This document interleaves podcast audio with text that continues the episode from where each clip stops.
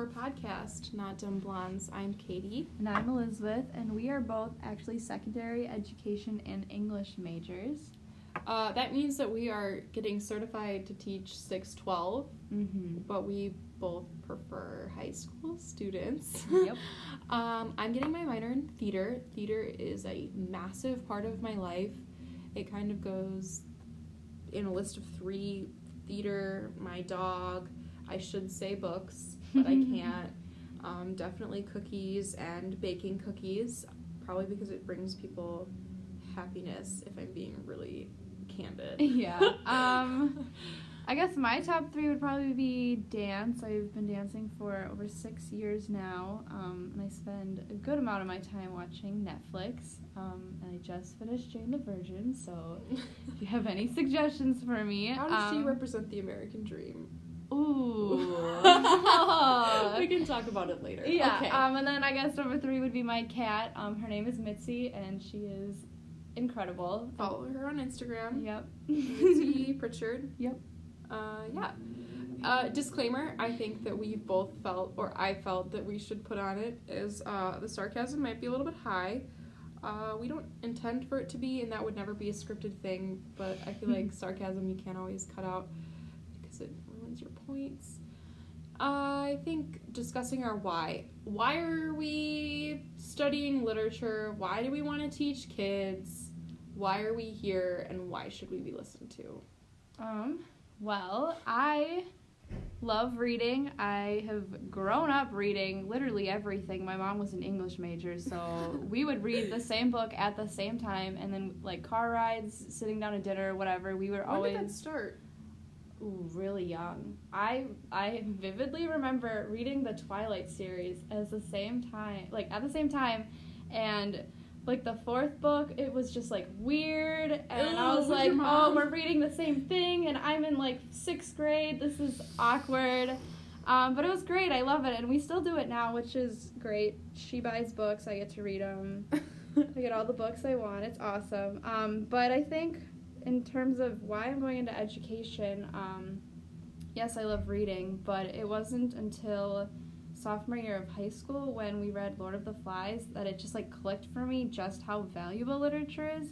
Um, it like absolutely blew my mind, and I don't know why, but it blew my mind that you could have like a basic story about something, but then like woven throughout it through symbolism and everything like here was this whole other meaning of what the author was trying to say and Yeah. like that just opens the door to a whole new world of when you're reading books and i don't know i was pretty mind blown i can't wait to Teach show that Flies? well that yeah oh yeah I think I, I'm actually impressed because I think when I read Lord of the Flies, I don't think I got it, yeah which is, I don't know. I was also sophomore, but my maturity level was very different. Um, I guess my why my why is a little bit different. Why I chose English. I have always been the kid that went to the library and got 25 books. Like that was what I did. That's where I spent my summer. Um, I wasn't reading. I was never the kid that was like, "Oh, I read Jane Eyre when I was in 8th grade." Like um, I really don't think I could comprehend that probably until late high school. There are some people who can, it's impressive. Um, but I've always loved to read. And then the education side of it, my mom is a teacher and my aunt is a teacher, and I always felt like it was in the blood.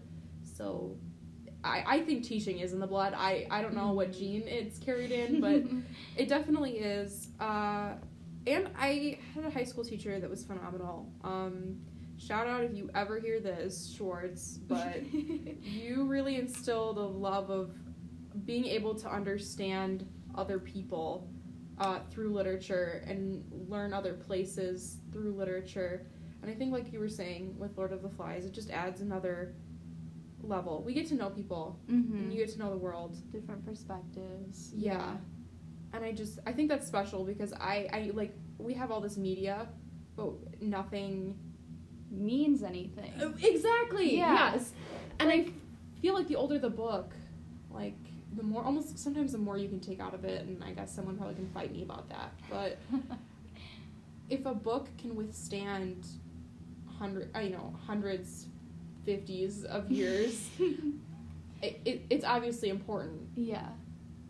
And I think it just shows that throughout time, like the circumstances might change, but the, everything's still the same. Like the human experience is universal. Yeah. So yeah. I mean, we even get that from what is it, Antigone? We just finished reading. Yeah. Um.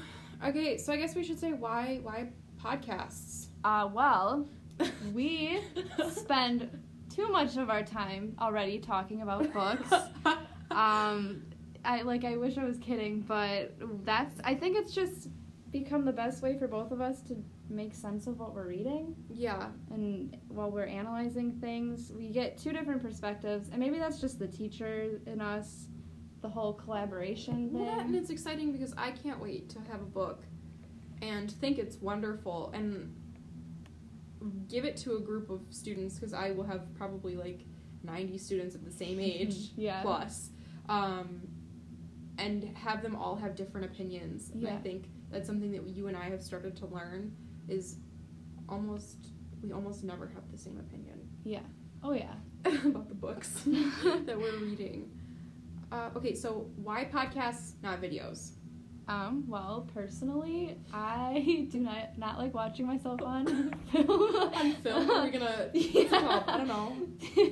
well, I'm just thinking if you could see us right now, we both have our hair up. Um, we are wearing giant. What are you? What are you? They're like the sweatshirt one's blanket, the sweatshirt blanket. like a snuggie, but it goes around your whole body. Um, yeah. But I think this is how we imagined it. Um, because I guess, as our title suggests, we're not dumb blondes, so y- you don't need to know what we look like to understand our perspective. I think that almost helps. I guess we tell you that we're blonde, but you don't know how tall we are, or what we look like.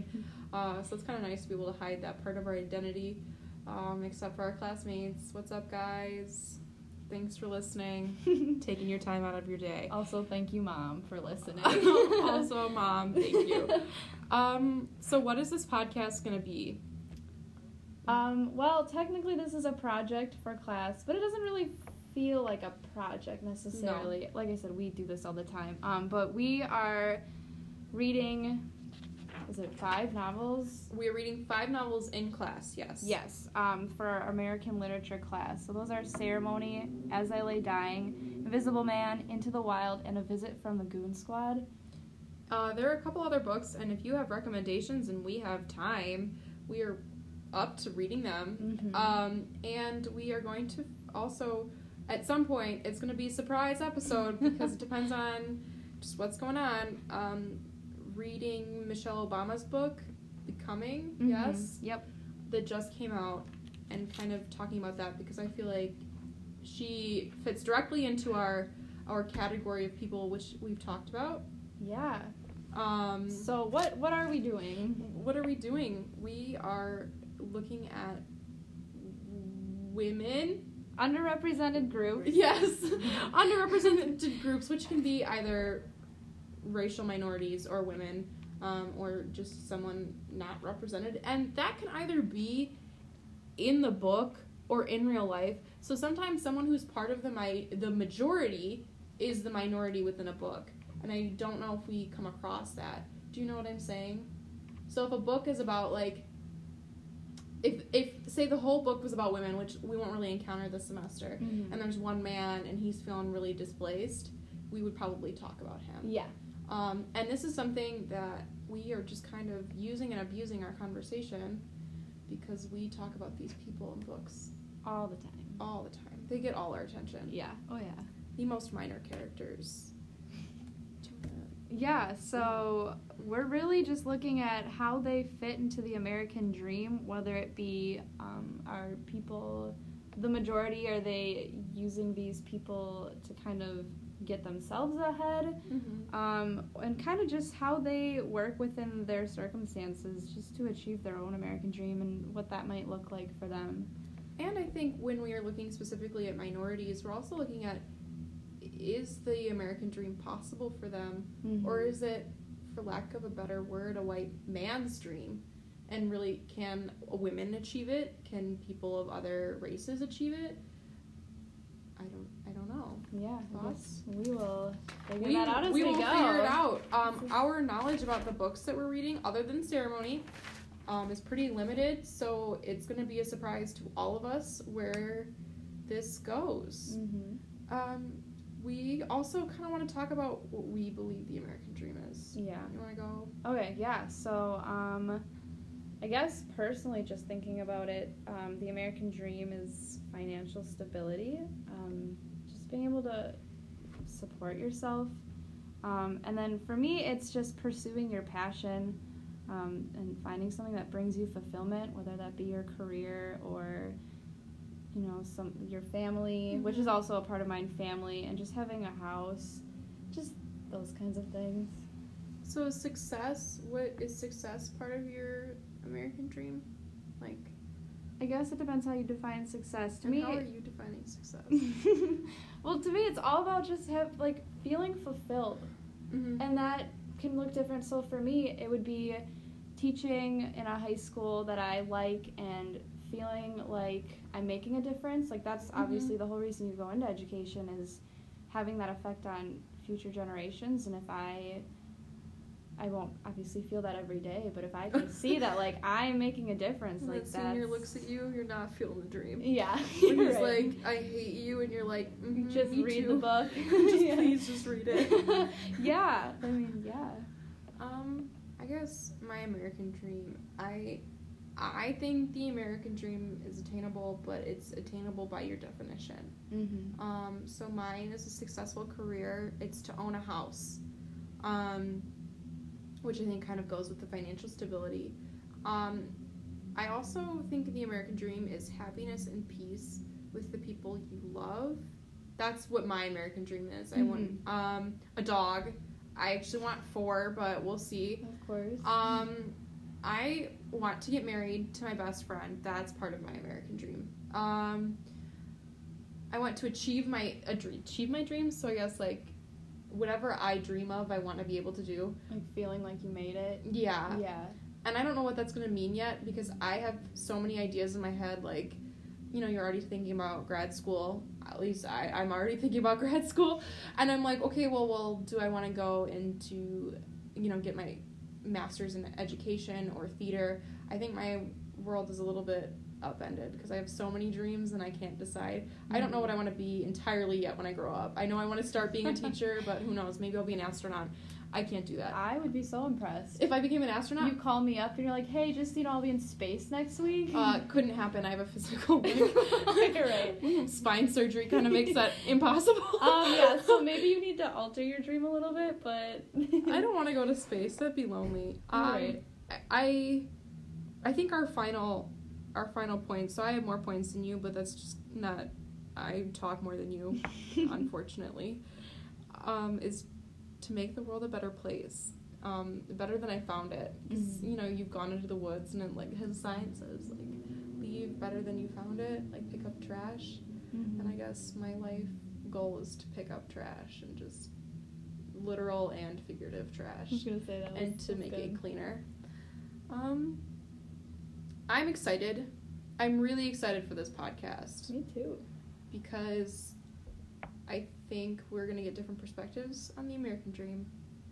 Mm-hmm. And do you think it'll change? Do you think these books if we go back to what we were saying earlier about how books can change our life, do you think any of these books have a possibility of changing your life?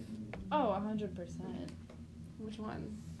I really am really excited for the Michelle Obama's book. Um, I know it's not part of the main list. Um, I don't know.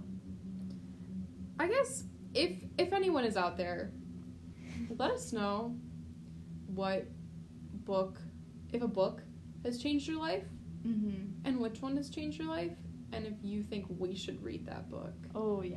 And send it to us because we don't have the money to buy an infinite amount of books. Okay, I think. Do you have everything? Yeah. Is that good? Yeah, I think we're good. Did we do it? yeah. High five. Bye, guys. See you next week. Bye.